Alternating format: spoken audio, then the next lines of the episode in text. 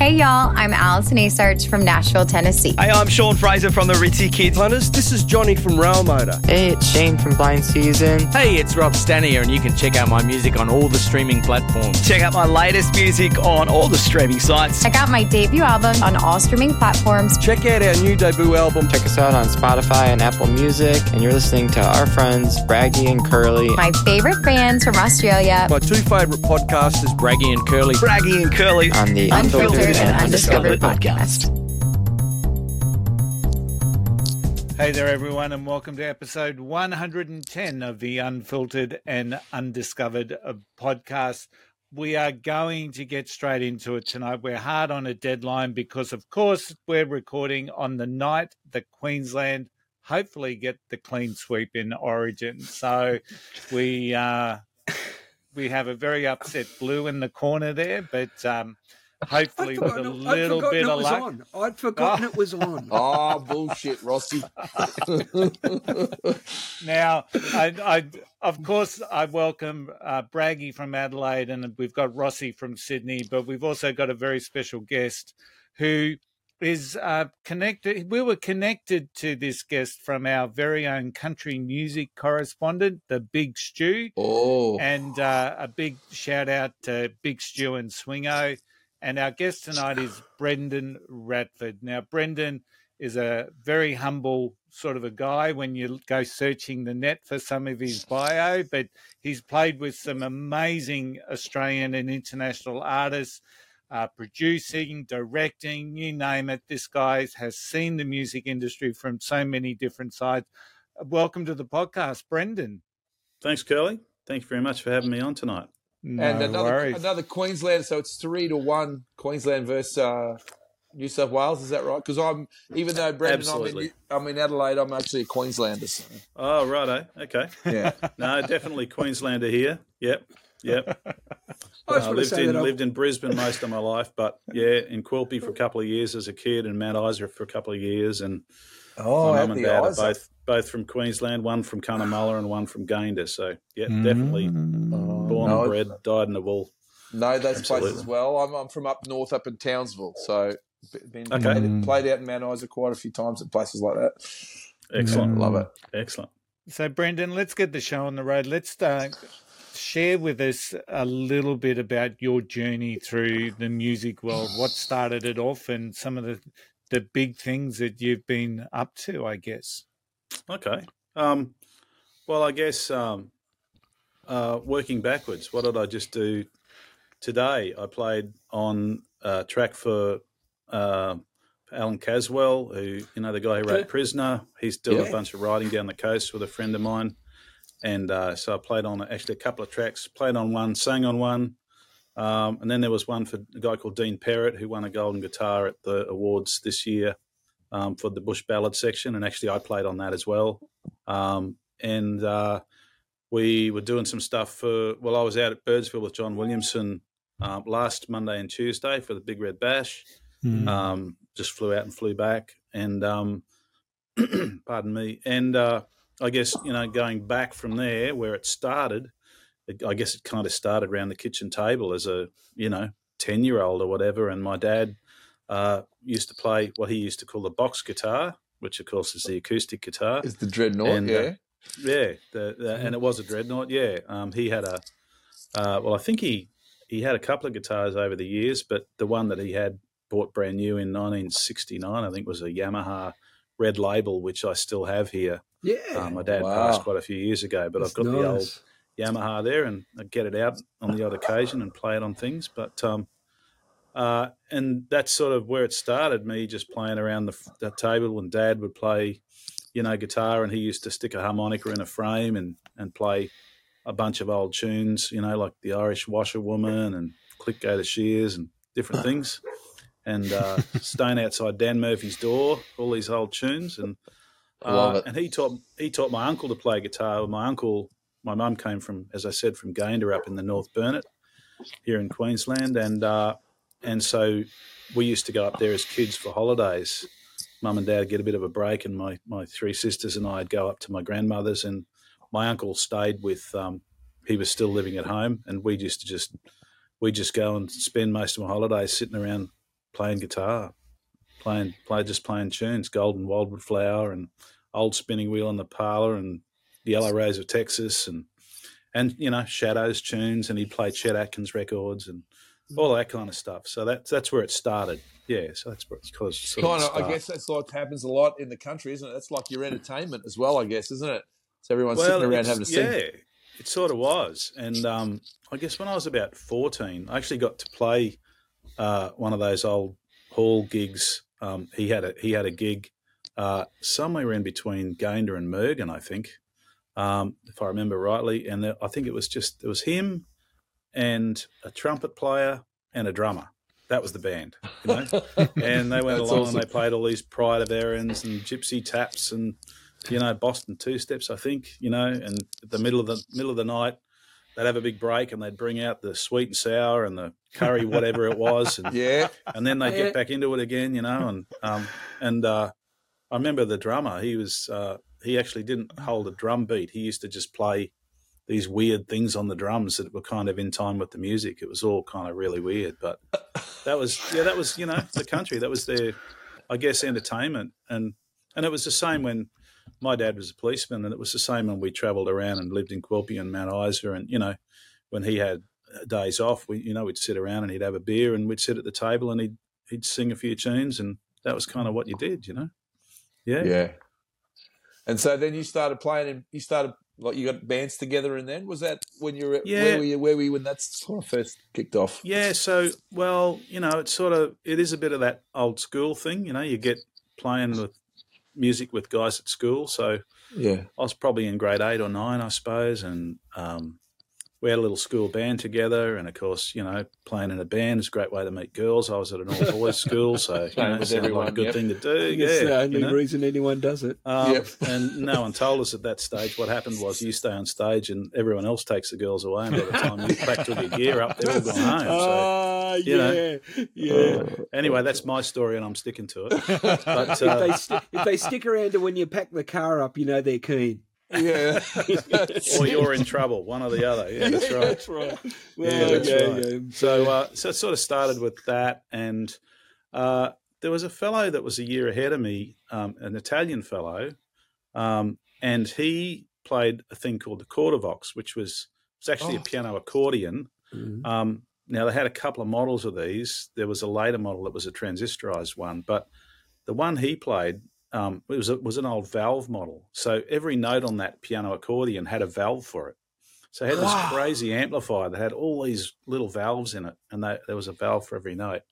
Him yeah. and his dad Johnny, who was a trumpet and saxophone player, and a fellow who was playing drums, um, Greg Hanna, who still lives here in Brisbane. Um, he was a student of uh, the great Harry Lebler back in the day. Um, uh, lots of people have learnt from Harry and gone off to Sydney and played with, you know, Mitch Farmer was one of Harry's students, mm. and he's played with Farnham and Tommy Emmanuel and all those guys. And yeah. I played on and off with Mitch for years in bands, and I book him for different things. But um, anyway, Greg was one of Harry's students, star star students, and and we were playing. Uh, they had gigs in uh, like the Polish club and uh, and um, the Italian club and things like that. Mm. So what we would do is we'd go along and play all of these Latin American tunes, Quando Quando, and mm-hmm. uh, oh, I can't think of them now, but um, all of those sort of tunes. And then um, as the night got on, the kids would get interested, and we'd, you know, we'd end up playing covers of McCartney and Wings tunes and, uh, you know, okay. Rolling Stones tunes and that kind of stuff. So, and I was still at school. So I was still at school. I'd go out on a Saturday, Dad would drop me off, I'd do a gig, get paid a few bucks, get picked up. And, you know, it was... Um, was way better than standing outside a pub selling newspapers or something, you know? Yeah, yeah. But, so, but, uh, but yeah. what a what a way that, like, uh, Grossi, you'll agree with me this, what a way to learn, to, to learn all that old stuff first, you know, and, oh, and get all that under your belt. What a what a great platform, mm. you know, to go on. Oh, I just I wish I'd paid more attention in those days. Really. yeah. I've said that to a lot of people. Yeah, oh, because at the time, you know, you're too cool for school. You know, I mean, yeah. who wants to learn Cherry Pink and Apple Blossom White? You know, but yeah. seriously, the intricacy of some of that music is fantastic. Yeah. And I go back but, now and think, you know, how much better old... I'd be if I'd really paid attention. But anyway, mm. what is what all is. those all those old guys? Like, yeah, I remember coming through and working with those old guys, and you just be in awe of them. Yeah, you know, like Absolutely. At first you're sort of like thinking, oh, geez, they're not doing much. Then you pay attention to what they're doing and it just blows you away. Yeah. Like a, you talk to them, they say, oh, yeah, we used to do you know, four sets, then we'd drive across town, do another two. Yep. Yeah. And yeah. their yeah. work ethic was stellar. And mm. but they're just so casual, relaxed, and they'd walk into anything. You could throw almost anything at that sort of guys, and they'd just go, oh, yeah, I've got that. And if they couldn't, they'd vamp it, right? Yeah. Yeah. Yeah. yeah, yeah Fake yeah. it till you make it. Yeah. Yeah. We're still, Absolutely. Yes. Yeah. I've That's exactly right. One of the, one of the worst one of the worst misconceptions for the average punter is that is that country music is is not is just you know two or three chords. Man, some of the greatest musos you've ever heard in your life, you know, mm. are in that that genre. And I've just oh, yeah. yeah, you know what I'm yeah. saying. You know, it gets a no, bad rap. I know what sometimes. You're saying, Braggy. Yeah, yeah, I know what you're saying. And oh. it's interesting too, um, you know, because I have played lots of styles. I mean, um, uh, but yeah. I guess the thing with, um, and there's lots of different genres within country music as well. Of course, you'll get yeah. people will say, I like country music. I had a really funny conversation with a fellow on a cruise ship a few years ago. As you do when you're on a cruise ship, you end up at the breakfast table or the dinner table with people. And this mm. fellow said, oh, yeah, I got dragged along. It was horrible. And uh, I, But anyway, um, I don't like country music. But anyway, I'll make the best of it. And then in the next breath, he said, but did you see that um, Daniel Thompson the other night? He was fantastic. yeah. Daniel Thompson did a Johnny Cash tribute show. The whole show was Johnny Cash tunes. Yeah. This guy was saying, I hate like country, country music, but yeah. I love Johnny Cash. Yeah. I mean, what do you yeah. do with that? That's crazy. Yeah, I know. Yeah. So, you know. Look, and, we did and, see that you played with Mitch Farmer, and he's like a, and I know he is a spectacular, stellar drummer. He's, yeah, like he's one of the gold standards, right? Like it ran. Yeah, oh, absolutely. Saw, Mitch is an amazing you, player. Yeah, you worked with like I saw. I was reading that you worked a bit with Rose Carleo as well. I did an album for Rose. Actually, I, I recorded and produced an album for Rose. That's um, a hell of a vocal there. That girl can. She's sing. A hell of a singer. You bet. Oh yeah, yeah, yeah.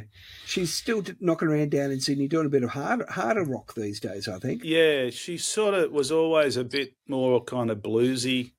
Um, the album that we did together was more a, like a country. Type record, and actually her and Alan Caswell wrote one of the tunes on there um, mm. together, and she also now she did a duet with um, and the name just escapes me now uh, uh, uh, McAllister uh, with uh, McAllister Kemp so yeah. uh, Drew mm. McAllister and, and Rose did a duet on that album yeah yeah wow Um, which was really, really cool. We had, had mm. uh, so we recorded some of that up here in Brisbane, and we co- recorded some of that down on the Central Coast um, in Rod and Jeff McCormack's studio, uh, Music Cellar. Yeah, mm-hmm. yeah. It's a really big industry though now. Like, like you know, the, the, yeah, the the country scene. Like, yeah, you did the Big Red Bash on the weekend. Like, they, they're doing big shows. All the, the C M T stuff, or the yeah, you know, mm. those shows are massive. Yeah, but look, you know, like Big Red Bash is not exclusively a country show, and I guess no, the Gurus I, were there, yeah. weren't they? Or yeah, they, the Gurus yeah, were there, were... mental as anything. Um, mm. But uh, Troy Casadaly was there. We mm. had a funny picture on Facebook of us going out in the bus together. Um, uh, and Troy's a great mate of mine, Troy and Laurel. Um, mm. Actually, I, I knew I knew Troy's wife Laurel before Troy met and Laurel met. Um, uh, and I was there that night that they kind of met. Yeah, that was up at the Gympie Muster. But um, uh, it's it's got yeah, there's it's got a big range of music. Um, mm. The first year I went to Big Red Bash, Paul Kelly was there as well, and you know yeah. a bunch of different people. It's a great it's a great music festival, yeah, and absolutely. It's sort of it's just it's about the journey. You know, as much as it is about the music and being mm. there, it's about the journey. It's about the yeah. getting there and the getting home. Yeah. And, all those stories and those memories that people create. It's just, I mean, you just can't buy that yeah, stuff. It's fabulous. It looks incredible. So yeah. we might mm. talk about the logistics of the Red, Red Bash as soon as we've done our first oh. segment. So bear with me. I'm going oh, okay. to... Oh, well, you should not be forgetting it. Well, uh, let's get into the conversation, Curly. I know. That's what now, we do.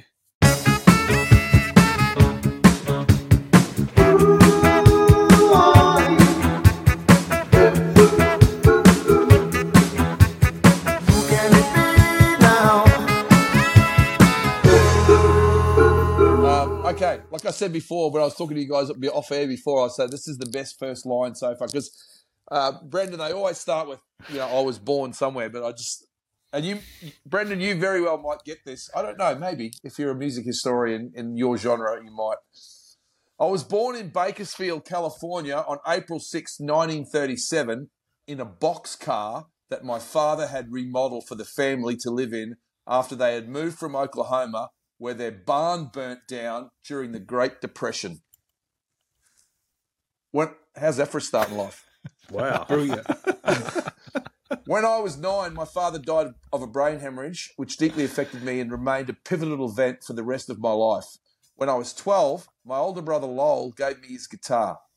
I learned to play it on my own with records I had at home.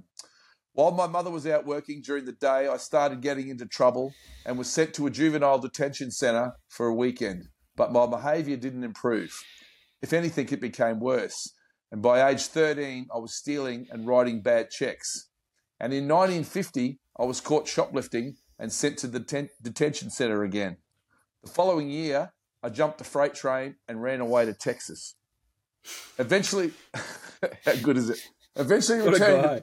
Eventually returned to Bakersfield in the mid-fifties, I decided to pursue a music career, playing in local bars at night and working as a farmhand or in the oil fields during the day. But I was still plagued by financial problems and eventually was caught and arrested trying to rob a roadhouse. I was subsequently convicted and sent to Bakersfield Jail, where I immediately tried to escape, was caught, and then transferred to San Quentin Prison.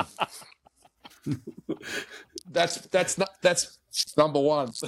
That's number that's, one. Who am I? If, yeah. if you know it, if you know it, Brendan, don't say it. You have to wait till the end. Oh, okay. Yeah. You got an All idea? Right. You probably should have told me that first. Yeah, okay. What a life! Okay. What Absolutely. A life. Hey, so Brendan, t- how does the, something like the Big Bed uh, Red Bash work? So I, I presume you fly in and then you bust in and uh, like. Yeah, look, I, I mean, I'm I've just been there as a player for yeah. an artist or two, so I've been out there three times. Um, yeah, been lucky enough to get out there three times.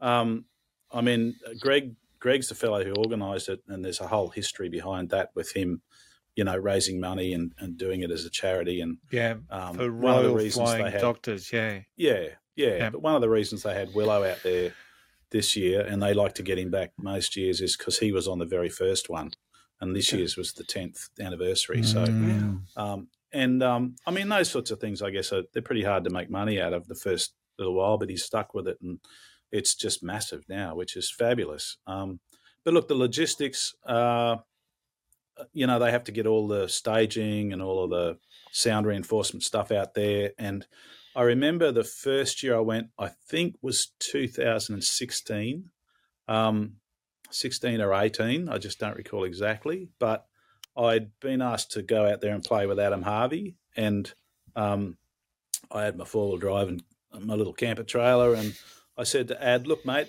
I actually wouldn't mind going for a bit of a trip out there, just driving out and back. And then he said, no worries, just I'll be there such and such and meet you there. So, so yeah, we, you know, we made a trip of it. Um, but it's like from Brisbane, it's a minimum of like a three-day trip, really. Mm. Really? You know, wow. uh, I mean, I guess, well, could you make it in two?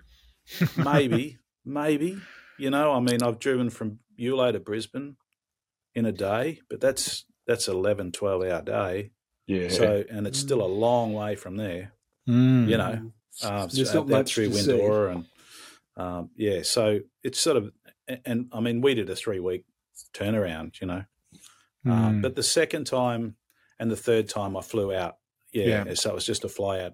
This time was whirlwind. So we flew out um, Monday, left Monday morning, and uh, did a bit of a milk run with Rex. We we did Brisbane to Toowoomba, Wellcamp, and then we did Charleville, and then we were supposed to do Quilpie and Windora and then Birdsville, but there was no one getting on or off in Quilpie and Windora, so we flew over and got into Birdsville an hour early. And then coming back was it was just Birdsville, Charleville, Brisbane, and we got out Tuesday afternoon and we were back in Brisbane about eleven p.m. Mm-hmm. So it was, yeah, pretty quick. Yeah.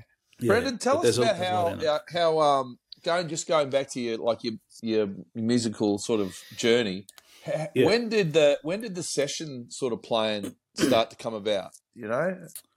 Yeah, I guess it's come and gone over the years a little bit. Um, first sessions. Actually, you know, the first sessions I probably did would have been in Brisbane, and they would have been vocal sessions. Okay. Um, and um, I was actually really lucky to come through a time when there were lots of jingles. Jingles are kind of not so cool these days, but mm-hmm. um, you still see the odd one. But they're probably uh, all A I generated now. Uh, well, yeah, that's they right, will be. Potentially. They will be. Yeah, yeah. Um, actually, yeah. I was listening to a podcast about, yeah, bias in A I on the way home from the coast tonight. Um, oh, yeah. Yeah, it's pretty wild, some of the stuff. Mm. But anyway, uh, we digress. Um, so, yeah, I I, uh, I did a lot of work for a studio called Sweet sixteen in Brisbane. Okay. Um, and they did lots and lots of jingles. So we did stuff ranging from Powers Brewing. You remember the Powers beer? Yeah, I do. Uh, and, you know, Forex and um, uh, Suncorp, uh, uh, Metway Bank, I think we did. Um, cool. There was just a country bake. There was, you know, all these different things. So I got into session singing, and then I got to do a little bit of guitar playing, um, did some things on some different jingles, and then I did some things. One, uh, one of the writers there, he was uh, in with the advertising advertising uh, agency, Greville Patterson, and he had a bunch of songs he'd always wanted to record, and I got, we, I got hired to play on that. And um, and then, you know, as time went on, I ended up on um, just albums. There were albums up here for different people, some of who you'll, you've never heard of, you'll never hear again. There's lots of those. Um, yeah, there's still lots of those. Um, yeah. But, you know, in between that stuff, there was um, I, uh, I through gigs, I ended up playing on Gina Jeffrey records. Uh, yeah. I ended up playing on Lee Kernigan records, mm. um, down in Sydney for Garth Porter, um, down at Rancom Studios. Very and uh, most recently, I'm kind of at the moment. I've as a friend of mine owns a quite a quite a great studio down in in. Uh, on the Gold Coast, and I go down there and spend every Wednesday down there because he's just got he does everything from bush ballads through to stuff for Netflix. You know, there's Hawaiian music, there's mm. Mexican type, there's all sorts of styles. There's, you know, mm. we do all sorts of different things. So um, and it's fun. I just I love inventing stuff. Yeah. It's fun. Yeah, so I, mm. I, I really dig it. Just quietly, in- I'd do it for nothing, but don't tell anybody that. the, in, that, that, in, that instrumental stuff you do, like that yep. stuff, like you're saying Netflix and stuff. I know someone who does it, for, you know, does it for Universal, and they sort of buy a lot of like almost like stock footage, but stock yep. audio, yep. and they sell, they on sell that, and that's you know like a, a, a it's a revenue stream. Like you know, as a musician, you know, it's hard. You've got to make a quid somehow. Well, yeah. find, and yeah. it is it is getting harder. I mean, I guess. You know, so we were talking about me, you know, playing in that Latin American band. Well, that went on to being a band that started to play around clubs and pubs, and then I ended up in a band on the Carlton circuit. And at one point there, you know, we were playing the Waterloo Hotel here in Brisbane. We were there Thursday, Friday, Saturday, Sunday every week, mm-hmm. and we were doing City Plaza on, on Wednesdays. I think our band did it Wednesdays, and Keith Urban and his band Three Magic the Words Ranch. Did it on Fridays. You know, that was mm-hmm. kind of what was going on in those days. Um, but... I mean, the days of a band doing five nights a week locally now, you know, um, you might get a solo or a duo or something that might do that. But, you know, we had a four-piece, five-piece bands doing that stuff, mm. you know. Um, yeah. So I, I feel really lucky. Um, back to the session thing. Um, so in Sweet sixteen, I got to meet a whole bunch of um, pretty amazing people. So there were people like Peter Roberts, who was one of the singers out of Stylus. So Peter oh, yeah. Couples and Peter okay, Roberts yeah, both sing as yeah, yeah, yeah, stylists. And yeah. I, I learned so much about background vocalists, vocals, working with Peter Roberts. Oh, um, man, he's an amazing, amazing guys. singer. Yeah, yeah, he's yeah, no longer with us anymore. He was an incredible singer. Um, and he was, very I think, from Melbourne, but he moved up and, and he was living up in Mullaney. And um, mm-hmm. he was a lovely, lovely man and um, great teacher. And I learned um, Greg Doolan out of Wickety Wack. He used to come in and do a bunch of sessions. He had, yep, a, you know, he had a voice as big as a house. And, yep. um, uh, and I remember doing Queensland stuff band. with uh, Roy Postlethwaite, who used to do the theatre stuff in Brisbane, um, Susie McKenzie, who's been on Home and Away and different things, and her husband um, was a guitar player for Shania Twain for a while, so they were there in Sydney. And um, so Susie was always on sessions. Robbie McKelvey, who's now Robbie Kernigan, Lee's wife. Um, oh. I actually... Um, they'll argue the point, but actually I think I introduced them down at Sanctuary Cove. You're a, ma- you're a matchmaker, Brendan. The first gig I did with Lee was down at Sanctuary Cove to, to forty Japanese businessmen from Toyota who didn't speak a word of English. Yeah. Says, um, says, uh, so, says, yeah. says a bit about uh, Australian players, because I know and I know a couple of people have gone and played Fish and I Twain. Like yep. a couple of Aussie blokes, just yeah, pub mm. musicians, and they've gotten yeah. over there, and like yeah, you know, she just rates them. Yeah, and those yeah, guys, that's like um, yeah, the guy, what's his name? He used to be in Avion. What's his name? Can't remember. And another guy, Andy Chacon, who's a bass player. And, yep, yep. And those I don't those know guys Andy, went, but I know of him. Yeah, yeah. yeah. I, like Andy played in Rose Tattoo at one stage, would you yep, believe? Yep. And probably with Tim played, Gaze, who also yep, lives up that's here. Right. Yep. Tim's fantastic. Yep. Like one of my earliest friend. influences used to play at the Castle Hotel at South Brisbane. Tim's one I of the best to, guitar players in the country. I used to sneak in there as an underage person, just quietly, and watch yeah. watch Tim play, listen to Tim play guitar. You know, just, oh, uh, me and uh, I've got a mutual friend who's a great guitar player in Brisbane, and we've played together. A guy mm. called Dave Moon, and we we both compare stories of going and watching Tim play, and um, mm. yeah, yeah, He's, yeah, yeah. But yeah, amazing. So those Australian guys go over there and they knock them down. Like you go to Nashville, there's like twenty foot. twenty-foot posters of Keith Urban in Nashville yeah. itself. Blows your yeah. mind. That like yeah. uh, that's that's that's capital city, right? For yeah. for that yeah. world. And and Keith is as big a star as his wife is in the, in Hollywood, you know? Yeah, sure. Yeah. And rightly he's so, because, you know. He's good. He's um, done the work. Yeah. yeah. I can't say I know Keith well, but I know I've met Keith a few times. And, um, mm. uh, and yeah, I mean, Keith just really, he really wanted it. You know, he mm. really wanted to do that. He'd made his mind up.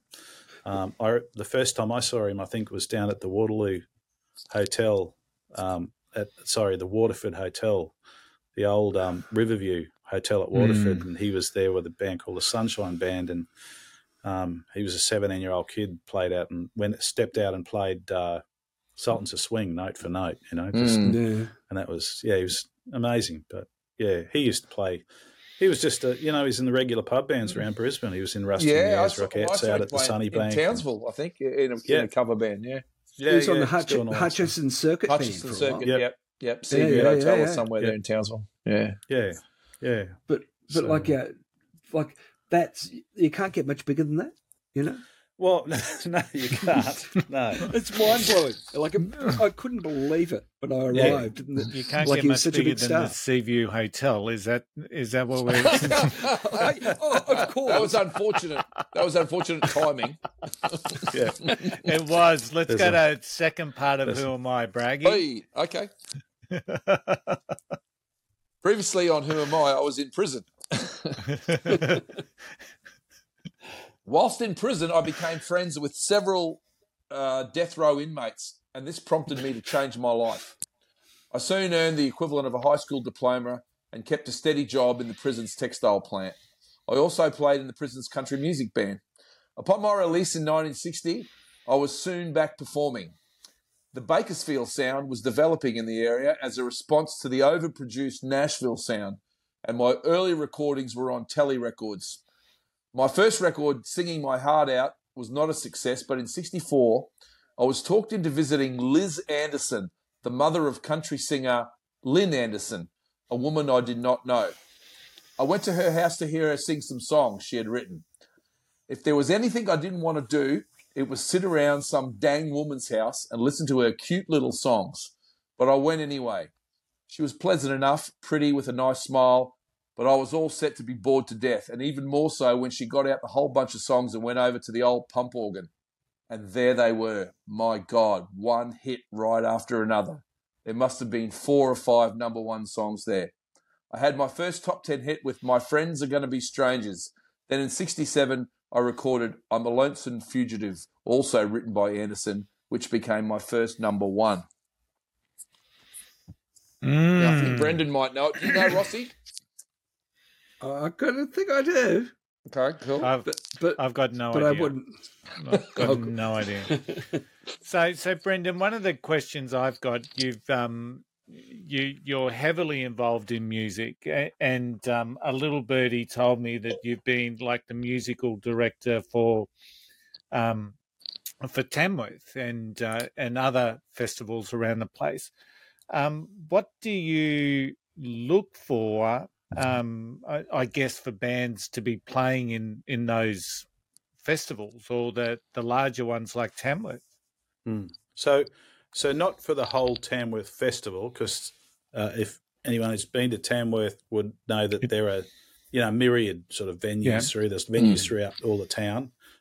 But um, this has been for the Golden Guitar Awards, which I guess is kind of like the pinnacle of the Tamworth yeah, Festival. It is. Really um, is. So, so yeah, I've been the musical director for the for the um, Tamworth Golden Guitar Awards um, and the band leader for probably, gee, I guess seven or eight years now. Um, wow. And before Ooh. that, um, a great friend of mine, Rod McCormack, who is Gina Jeffries' husband, mm-hmm. or you know, Gina Jeffries is Rod McCormack's wife, whichever way you want to put it.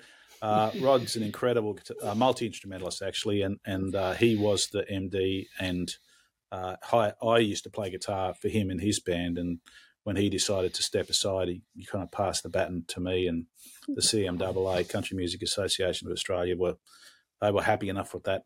So, it, and that's kind of how it's been, and uh, and I, I work with Peter Ross, the producer down there, and on that awards show, along with, you know, a, a lot of other people. I just have mm. a small, very small part in it. But um, mm. what am I looking for in the when I book the band? Um, mm. uh, look, well, it's just people with experience.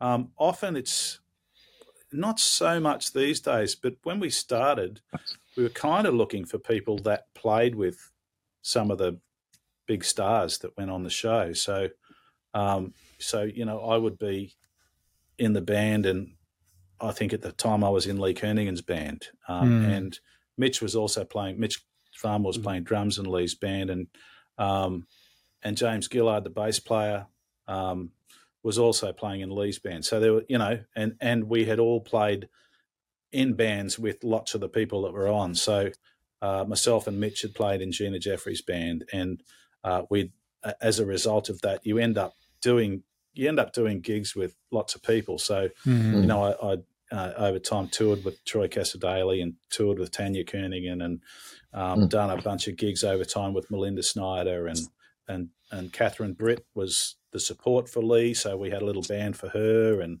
uh, so all those kinds of things. You know, um, the McClymonts were actually on the support mm-hmm. for uh, for Lee at one stage, and I ended up touring with the McClymonts, and Um, that was a funny experience. Um, it was just because they all play and sing, they just took myself on guitar and Scotty Hills on drums. Scotty lives down in Lismore, and um, uh, and Scotty's plays with Graham Connors and plays with Sarah Storer, and um, and, and uh, that was funny. We we'd go and do a gig somewhere, and um, Brooke, who you know, Brooke and Adam have got their own thing happening now, but Brooke would be the boisterous one out on the stage and telling jokes, and you know, she was the party girl, and then we'd all end up back at the motel, and they'd all go in and put their jammies on, and they put bread in the toaster and boil up and make a cup of tea, and, you know, and get a nice early night because we got radio interviews in the morning. Yeah. So the you know the rea- the reality versus perception yeah. was mm. you know they're really serious about their their craft and about their business, and yeah, you find that actually about a lot of people that you know that what the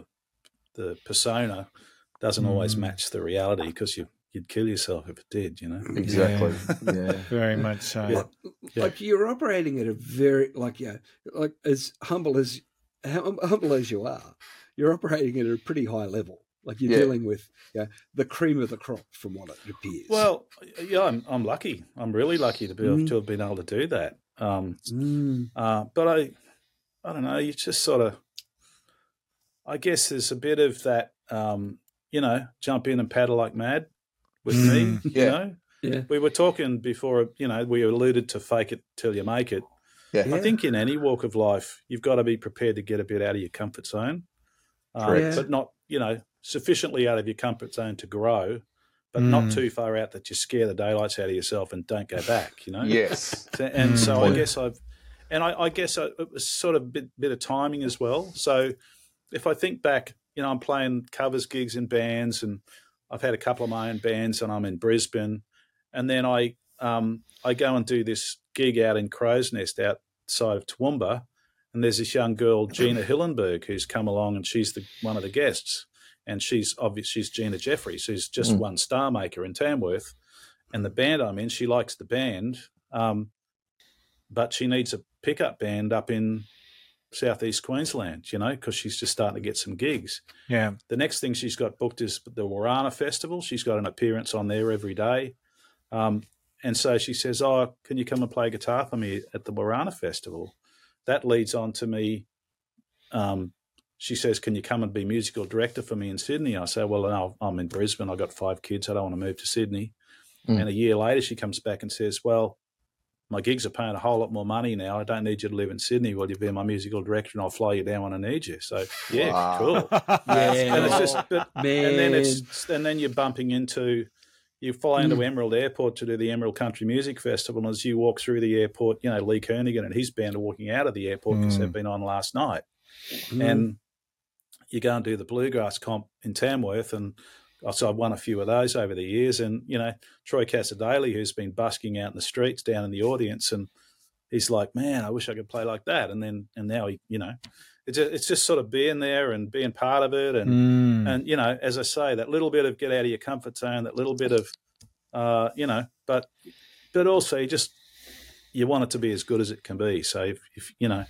Yeah. So, um, Brendan, you uh, spent, you know, you spent all this time learning your craft and then making other people sound good. Let's move on now and let's talk about your, your stuff, you know, that, your songs. Because I had a good listen today to that to your album Snow. Mate, that okay. song for a start, I, I can I can almost hear the tears in your voice when you're singing it. um, yeah, it's I don't get sick of singing Snow. Um, yeah. So that that song. So I mentioned before about going to Gayndah for holidays. Um, that song's actually about my uncle. Yeah. Who played guitar, and I learned a lot of my early guitar from my uncle. Um, and my uncle had schizophrenia, so he would he had this, and I grew up with this, so it was just this was kind of this is just normal to me. Mm. It's just like, oh well, you know, like it's interesting. I think when when you grow up with people with mental illness, and we all lots of us have it in our families, I guess. Yes. Yep. But you just for me, you know, it was like, oh well, that person's like that, and that person they're different, they're like that, and that person they're different again, yeah. they're like that, and no one's.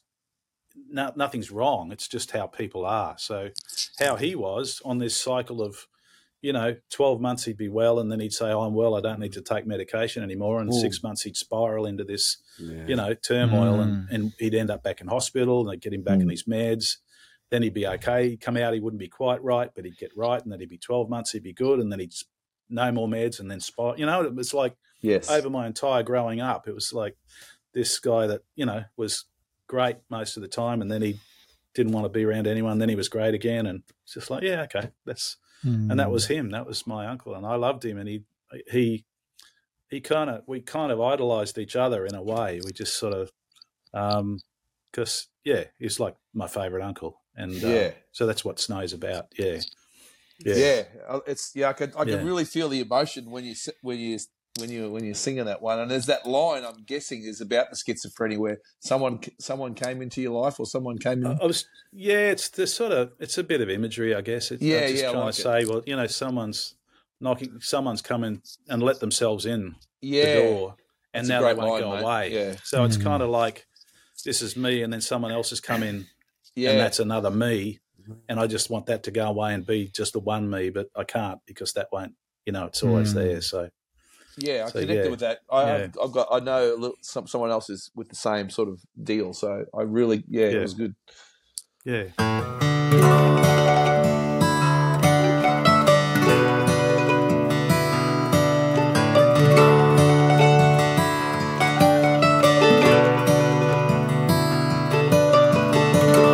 Cottonwool baby, would have been easier with a better start. But you were on your way. Grew up on a dairy farm, never strayed too far from your mother's side until your dying day. And you were the clever one. Yeah, you could turn your hand to just about anything. Yeah, you were gonna go far. till the voices in your head told you life had other plans. You said you're staying right where you are. Hey Snow, are you gonna play that guitar all day? Or maybe go fishing up by Derraway? Yeah, we could go out in the yard and throw a cricket ball around. Maybe best go and have a lie down. When you were only twenty-four, a stranger came knocking at your front door. Mm. So there was that song. The other, I mean, there's a bunch of tunes on there, and some of them I didn't write. Uh, I did write a few of them, Stop the Night and um, mm-hmm. What's Going On. And uh, but the last track is Coongoola Station, and that's because that's where my dad was, grew up until he was sort of thirteen or fourteen, and Um, so he passed in nineteen ninety-four, and I'd always wanted to write a song about my dad, to my dad, but uh, it's just kind of, it's just a bit, for me, it was a bit hard, you know? Yeah. Um, but I, then I got, I don't know where the, where the idea came from, but I just, I thought, well, hang on, how about if I'm my dad and I'll just write a song and tell my story? Yeah. Mm. So that's what that is. So it's actually my dad singing, you know? Um, so when they talk about a baby boy was born, that's actually me. You know, when I so sing that's about a that. Great, yeah, yeah, that's a great so, way to so that's it. Just where I yeah. where I went with that. Yeah, yeah, yeah. So mm. yeah, so um, I was joking to someone the other day. I've probably I've probably got another two albums worth of stuff pretty much written and half recorded. But you know, the the hard work's not the writing and the recording. The hard work comes after that. You got to do something with it. Mm. I think it's getting even harder and harder these days, and so. I guess that's why I've been hesitant to release anything else. But I'm I'm on the cusp. I reckon yeah. I'm going to do something in the next few months. I've got to I've got to get something out there. So yeah, well, do with it. That, yeah, with that, the country music correspondent Big Stu tells me you've got a song called "Flick the Finger." Yeah, I haven't. I've only done a demo of that one at the moment, um, and I kind of think. I thought it wasn't really something that I'd sing, but I don't know. I had a chat with my mate Pete Dennehy a few weeks ago, and I pitched it to Pete, and he came back and said, man, he said, this is your song. This has got too much content in here that re- you relate to. You really need to do it yourself. Mm. So, yeah, so it, it came from driving out west, and um, we went, my wife and I last last uh, June, July, went for a trip up into the Gulf and up to Kakadu. Um, and I just love traveling all over this country. I, you know, I want to. I'm. I can't wait to be a grey nomad and go and do the lap. And do, I, I'm just, you know, I'm into it. Um, as a matter of fact, I have a new lifestyle camper showing up in September. yeah, this so. Show brought to you by. so, so, so, but, Swingo's kind of helped me out. Although I, th- I had a little bit to do with designing yeah. it from kind of previous experience, uh, but. Um, Anyway, yeah, that that song came from that, and I I, uh, uh, I was just driving along, and I was sort of just north of northwest of Dalby or somewhere, and started to, you know, you just lift the finger off the steering wheel, yep. and no one's doing it back, and I just said to my wife, I said, they don't flick the finger in the outback anymore, and I said, gee, that's not a bad title for a song, you know. Um, so the chorus went, they don't flick the finger in the outback anymore. Maybe we're not West enough. I'm really not quite sure. I think it was more than courtesy. It's a little like bush law, but it seems they don't flick the finger in the outback anymore. But anyway, I, I've actually recorded a demo, and um, it's got a happy ending, and you're just going to have to wait around, and I'm going to record it myself in the next couple of months.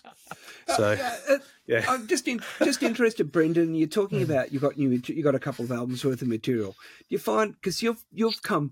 all the way through the changes. There's been significant changes mm. as a musician. You know, like we've gone from you're working in pubs, you could work five nights a week, you could make a living out of that, you'd work, you've got, you know, you've got a big family, all that sort of stuff. You're, you know, then now we've come through, you know, like radio backed people in, selectively, you know, people that have a go. Now we're in the streaming world. You find that now that it's not mediated, that there's so much material out there that everything kind of gets lost. Yeah, I guess it does. Um, it, it's certainly difficult, you know, um, but I, I guess the upside of that is it gives so many more talented people the opportunity to get stuff out there. Mm. Um, and and I guess the other thing is you've just got to keep doing stuff, you know, like you just got to keep doing stuff and hope that something connects and something sticks. And, and, you know, you come back to, uh, you come back to, you know, why did I start doing this in the first place? And, you know, s- sort of earning money out of it is a, can be a bit of a bonus in a way, but you know, you got, if you don't love it, you're not going to keep doing it. So, yeah, but yeah, it's, it's, a, it's, it's a funny one, isn't it? Cause there's, you don't learn, you don't earn a lot of money from streaming unless you, No. Get lots and lots, like worldwide. Yeah. Unless you're Beyonce, mm, yeah. and stuff. Yeah, well, that's yeah, that's right. Yeah. That's right. Um, but, but but like you said, it's catch twenty-two. At the same time, the average Joe who would never had a chance to get into a studio and make a record is can now just do it from his home and put put it out there and and, and, be, and be happy it's with a great that. Thing. Be happy. Yeah, yeah it's a great yeah. thing. Yeah. yeah, There's positives and negatives, but I also mm. I wonder, um, thinking with my kind of business degree hat on. Um, you know, what business are we in? Are we in the music business or are we in the entertainment business? Mm. So if you're in the music business, you've got a certain amount of choices, but if you're in the entertainment business, you got way, way more choices. So, yeah, you yeah. know, um, good point. So, yeah. so, you know, then you've got to think, well, if that's what I'm, I'm competing with mm. and I need to, and I want to compete and I want to make this happen, then, you know, it's just a different perspective, I think. Mm. Absolutely. Um, yeah. So Braggy, let's go to part three. Okay. And let... uh, the nineteen sixty-seven album Branded Man, recorded by my band The Strangers, kicked off an artistically and commercially successful run for me. The following year, I released the album Sing Me Back Home and The Legend of Bonnie and Clyde, regarded as some of the finest country albums of their respective years. My new recordings showcased my band's talents, including Roy Nichols' Telecaster, Ralph Mooney's steel guitar, and the harmony vocals of Bonnie Owens. More number one hits in sixty-nine, like Mama Tried, Hungry Eyes, and Okie from Muskogee, cemented my reputation as a giant of the country music genre. In later years, I collaborated with other musicians, music legends like Willie Nelson, George Jones. In two thousand six, I was awarded a Grammy Lifetime Achievement Award. In two thousand ten, I accepted a Kennedy Center honor for outstanding contribution to American culture. In twenty twenty-three, seven years after my death, Rolling Stone magazine ranked me number thirty-eight in its list of the two hundred greatest singers of all time. My name is... Go, boys. Oh, can I say it now? Yeah, say it now. I um, I was actually lucky enough to sit side of stage at the Myer Sydney Music Bowl. Yeah. While this fellow was in Australia, one of the few wow. times he came out to Australia, and and I was sitting beside James Gillard, and I can't remember what song it was, but he he got to this section in the song and he sang these couple of notes and he just did this little vibrato warble, and both James and I shivered oh. at the same time because wow. it was just this incredible moment um, of Merle Haggard singing, and we were right there, you know. So yeah. Yeah, you know, amazing. It's funny. I, I yeah. when I when I do these guys, I I, put, I just put the, whoever the artist is on, I put them on and listen to it. And I never, I mean, I love I love country, but I never really get into a, a lot of. I don't don't go I don't go deep, you know, and especially with like Merle Haggard. But wow, yeah, mm. what a voice!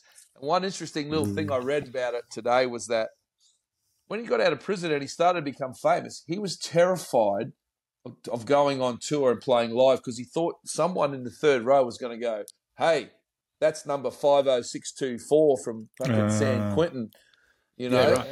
yeah. yeah. So what what, mm. what an amazing, amazing guy. There you go, Curly, Merle Haggard. Have you listened to him? Merle Haggard, I had no idea, and no, I haven't listened to him. So, guys, we need to start closing it down. We're getting close to kickoff time. Um, okay. I've just got one question, and it's something that uh, Braggy raised pre-recording um, tonight, the Faceless Men.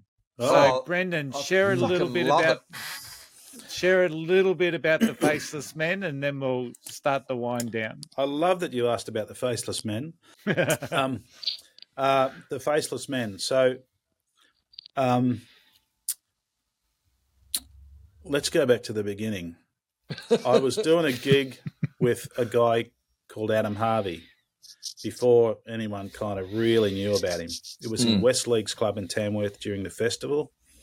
And there was a guy called Matt Fell that I'd hired to play bass, and anyone who knows country music knows that Matt Fell's won one hundred fifty Golden Guitars over the last ten years for Producer of the Year and various mm. things.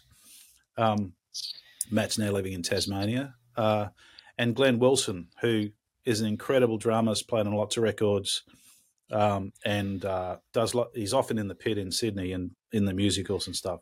So we're playing in this band in Tamworth, uh, in West Leagues Club, and this guy, Glenn Hanna, comes up to me, and Glenn was playing in Adam Brand's band, I think, at the time, and we just got chatting. I didn't really know Glenn at the time, uh, and we've lost Glenn, dear Glenn. Um, he's not no longer with us. But um, he said, you and I should put a band together sometime. Now, this is like years ago, and I said that'd be a great thing to do. And it took many, many years, but uh, so we went through and ended up, Um, I played with James Gillard in Lee Kernighan's band, as I said, and James and I are great, great friends. Um, and I also got to play, Steve Fernley was the drummer in Gina Jeffries' band when I went down to Sydney. Um, and uh, Steve and I ended up great mates, and we just all love the way each other plays. And somehow or other, at some stage, we all got together and said, hey, let's just put a band together and just play music that we want to play. So it doesn't have to be hits. It doesn't have to be, but it's not about playing, you know, it's not about, it'd be nice if people enjoy it. That'd be a bonus, but mm. let's just play music because we love it. Mm. And so that's what we did. And then we did a few gigs around the place. Mostly it was kind of Tamworth Festival. We kind of had a hole here and there between the other things we were doing because you go down normally for a week or ten days. Mm. Um, and So it start, sort of started there gig-wise, and then we did a few other things. We ended up doing gigs at the Gympie Mustard during that festival. And then we said, look, we really need to record something. And we hadn't written anything together. Um, but we just it was the same as, you know, what we said about the band. Well, let's just choose a whole bunch of songs that we really love and let's record those. Mm. And then Glenn said, I think it was probably Glenn, I guess, it's like, well, let's get some people to guest on it because we play with all these people. So we end up with this album with all these great songs on it, and we've got guys like Brian Cadd and we've got guys like Shane Nicholson and we've got Casey Chambers singing and we've got, you know, um, yeah. uh, wow. beautiful, beautiful. I, I really um, I really enjoyed listening to that this afternoon. Yeah. The fastest man, yeah, it's killer. The problem, the, the, the problem with it is what we decided with it was we didn't want to make any money out of it, so we ordered, I don't know, a few thousand copies, and we sold them at gigs. And all the once we covered our costs, which weren't well, they were minimal because we didn't pay ourselves anything. We just had mm. to pay for studio time. We used Rancom Studios in Sydney. Um, Ted Howard on the engineer, who's engineered a million records for just about every Australian country record that you would have heard, you know, over the last thirty years. Ted's had something to do with. Um, and we decided that we would donate that money to Support Act, which is Support Act is there to support, uh, you know, yeah. basically musicians that have fallen on hard times or mm. whatever. And uh, I, I personally know some people that have really relied on that from time to time. You know, they've had mm-hmm. high times, but then low times. And um, so that's, and part of the thing um, was that we didn't want to put it online and make it online. So, you know, we didn't, we wanted all the money to go to Support Act. Mm. But the, the downside of that is that it limits your audience, and yeah. so there's none of those albums left anymore. They're all sold, and but we've got the masters. And I, uh, although um, Glenn's no longer with us, um, James and Steve and I still catch up regularly. Actually, we did some recording together just recently, mm. and there's probably still a conversation to be had there about, you know, what do we do with this, because it's such a sharing great piece it of with music. The world, yeah. yeah, and actually, you know, making some money out of that for mm. Support Act on a larger scale, you know. So absolutely. Anyway, I'm actually, I think, uh, I think Brian Cadd's got something to do with Support Act, and I've just yeah. played on five tracks for a new record for him, and we're back in the studio in two weeks to finish that record off. So you've cool. reminded me. I probably need to have a conversation there. yeah. Well, well, yeah. Brendan, it has been an absolute joy having you on the show. I know it's been a real kick Uh, for myself, and I'm sure I speak for Braggy and Rossi as well, to Absolutely. Talk to someone with your experience, um, we will add Snow to our Unfiltered and Undiscovered playlist on Spotify, um, because I was looking before it is on Spotify, so we're yeah. right to do that. Yeah. Wherever you've, um, wherever you've listened or watched this um, episode, please like, subscribe, leave a review. You know the drum. We're on YouTube, Facebook, TikTok. We've got a website, unfiltered and undiscovered dot com. Um, as always, check out our playlist. And lyrics from the playlist this week comes from Wolf Darling out of Boston. Remember this uh, that interview, Braggy? That was I a do. classic. This, it was. The song's called Ghost Empire, and the lyrics are very simple. There's a place for ghosts like me. Thank you very much, Brendan. Thanks, Braggy. Thanks, Rossi. Thanks, everyone, for tuning in. And we will see you all again next week, where we're continuing the country music. We've got a young lady called Josie, one word, Josie. She's just released her new single, her first single, I think it's called Down Under. And uh, we're looking forward to catching up with Josie. Until then, we'll see you next time. Thanks for tuning in.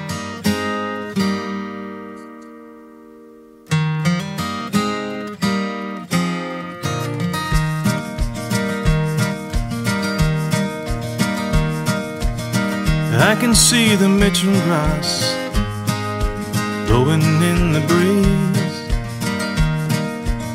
and I remember breaking down the mulberry for the cattle to feed, catching yellow belly, stick a gidgee and some string,